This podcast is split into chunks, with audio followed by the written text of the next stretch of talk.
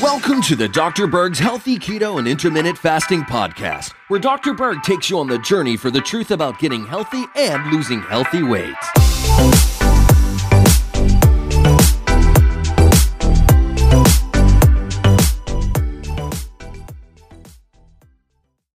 So today I want to talk about protein deficiency. I'm going to get into why people are not absorbing protein, but the first thing I want to talk about is the symptoms that may occur if you are deficient in protein. Um, you get sick often, delayed healing, uh, lack of muscle growth. So you're working out, you're training, and you don't really see a lot of improvement.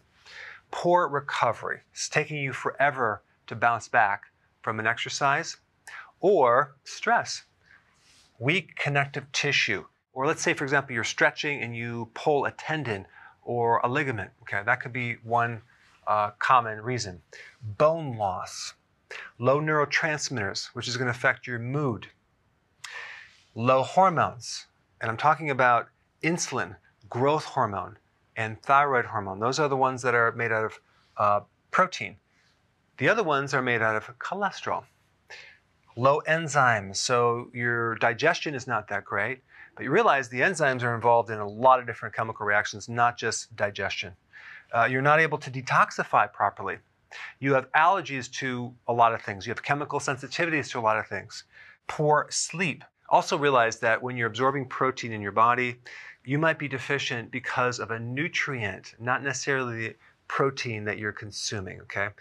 I'm going to go into some of the problems with absorption, but that could be one factor right there. So these are the general symptoms of a protein deficiency problem. It's not just always about not eating enough protein. Okay, that's what I'm trying to say. All right, amino acids. That's the purpose of consuming protein, to get the building blocks of protein, which is amino acids. So when we actually eat protein, uh, the bonds between the amino acids are broken down to a certain degree at our stomach level and then in the intestine, and then we absorb them into our body. Now, the purpose of amino acids is for muscle repair, neurotransmitter precursors. So, amino acids supply the building blocks to make neurotransmitters dopamine, serotonin, adrenaline, all of those. And the difference between a neurotransmitter and a hormone is this. A neurotransmitter is a communication particle that travels through the nervous system.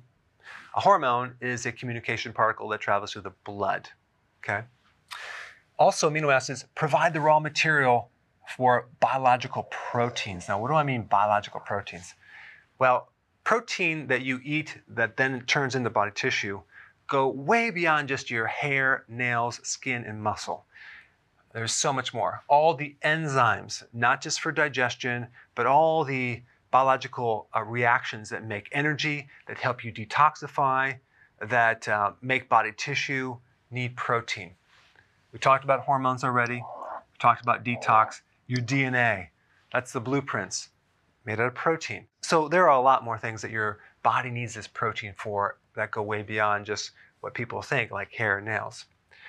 Now, this is interesting when you consume uh, food, protein, eggs, uh, fish, chicken, things like that, sometimes you might think that that protein is going to be going right into the body and providing the raw material as amino acids. But in reality, this is a list of some common proteins that we, we consume. Obviously, breast milk, we don't consume that uh, presently, only if you're a baby. But when you consume these proteins, each category is absorbed and turned into body tissue differently. So I'm not even going to talk about absorption. I'm just going to talk about how much of this protein is actually turning in to your body tissue. Okay? Breast milk is at the top of the list. 49% of it turns in the body tissue. But look at this 51% is wasted as either fuel, glucose, and also the other part is uh, nitrogen waste. It goes, you urinate it out. Now realize when it turns into sugar, it will stimulate insulin to a certain degree, but it will also stimulate the opposing hormone called glucagon. So it will not contribute to the spike in blood sugar that you might think, okay, because we have two things going on. Uh, but there is this, their insulin does go up. It's a little complex subject, so I'm not going to get into that at this point. But if we take away breast milk, egg is at the top of the list. 48% of egg will turn into body tissue if everything else works right and you're taking all the nutrients you need. But look at this 52% is wasted. Interesting. Um, so when you eat that protein, realize that you're only getting a certain percentage. Okay, meat, fish, fowl. Only 32% turns into body tissue. That means 68% is wasted. But you didn't realize that. Soy, 17%. It's pretty low. 83% is completely and utterly wasted. Okay, uh, dairy and whey. So many people are taking whey protein and thinking, oh, yeah, I'm building muscle mass. Well, 16% of it, 84% is turning into fuel or you're urinating it out. And realize too, on the insulin index, okay, the non carbohydrate foods, usually proteins, that have an effect over insulin, whey protein is at the highest level, okay? Um, because it's a low fat, high protein food. If it has fat in it, it changes that profile. Now look at this egg white without the yolk, 17%. This is fascinating because if we compare the whole egg to an egg white, you can see the difference. You're getting a lot more uh, of that protein turning into actual body protein compared to 17%. So 48% compared to 17%. So you may think that all the protein is in the egg white. Well, there's protein also in the egg yolk as well. But just the ability to absorb and turn into body tissue is vastly different. Okay, spirulina, only 6%. So you can see that the great majority turns into fuel or it's wasted. All right, now let's talk about why a person is deficient in protein. The number one reason is they have low stomach acid. This is a big one because the purpose, one of the purposes of stomach acid is to help you break down proteins. There's a lot of people who don't have enough stomach acid. And it could be because they're getting older as well. As you age, you lose your stomach acid, and then you can't digest protein. And so that's one factor. Or let's say, for example, you're eating poorly, and then you have to take antacids. Well, guess what? That's going to lower your stomach acid. So if your stomach acid is not strong enough, you're not going to be able to break down the protein, and you are going to have a protein deficiency.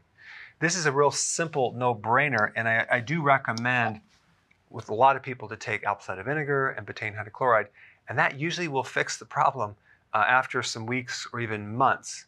But this is the top of the list. Okay. Next one is inflammation. If you have inflammation in your colon, uh, other places, the need for protein goes up, okay? Because you're not going to absorb the amino acids, especially if it's in the gut lining as um, inflammatory bowel disorders. Like I said before, if you're the older you get, the harder it is to absorb um, actual amino acids and turn them into body tissue. If you're an athlete, your requirement goes up. You don't just need more protein, you need more amino acids turning into uh, the tissue. If you have gut damage, let's say, for example, there's scar tissue, you have damage from a condition called celiac, which is autoimmune because you've had too much gluten and you're sensitive to it. And then the little villi hairs that in your gut are destroyed, so now you can't absorb amino acids and you can't absorb nutrients that well. Another, another problem would be if you have SIBO, small intestinal bacterial overgrowth, where the bacteria that normally should be in the large bowel is in the small bowel and that right there is going to prevent you from absorbing amino acids because the microbes are going to feast on the amino acids and not leave any for you. Insulin resistance 65% of the population is probably 80%. Pre diabetic diabetics, they're not able to absorb the amino acids because of this right here. This is why keto and intermittent fasting is so crucial to do over a period of time. And you're going to find that you're going to absorb more and more uh, nutrients and more and more amino acids. If you have liver uh, damage, if you have a fatty liver, if you have cirrhosis, or you have kidney damage, you're going to be protein deficient. If you have a heart problem, let's say it's a damaged heart muscle, the requirement for proteins are higher. Gastric bypass, you're not going to be able to absorb those amino acids properly. And there's a lot of other reasons as well, like if you have anorexic bulimia, um, if you're a, a small child and you're underweight, there's other reasons. So these are the underlying causes of why you're not absorbing protein. Now, there's a very interesting product that I'm going to put a link down below, and it's simply a combination of eight amino acids. That's it. There's no binders, and it's just put in a, a tablet form. And I'm going to recommend this for any of these conditions right here, and especially if you want to improve your recovery from a workout or you're an athlete, uh, because 99% of it turns into actually body tissue. It's nearly 100% anabolic. There's no turning into sugar or, or waste. So that's one huge benefit. And this amino acid um, product is in a perfect ratio. So, in other words, um, there was a lot of research behind it to come up with this product to have it in the exact right ratios so that way you can get maximum improvement. Uh, there's barely any calories. Why? Because nothing is wasted as fuel or anything. It goes right into your body. Um, take on an empty stomach because it can compete with your other protein. So I always recommend keep on the regular program that you're on, but just add this to it. Uh, maybe when you wake up in the morning, that's when I take it, or uh, right after a workout, because it absorbs in 23 minutes. Okay, normal protein takes a lot longer you would want to take it after you work out or when you wake up in the morning on an empty stomach. It's completely anabolic, which means it builds muscle, it helps stimulate muscle repair, and it increases your recovery a lot faster. So I put a link down below to check it out. Thanks for watching. Hey, if you're liking this content, please subscribe now, and I will actually keep you updated on future videos.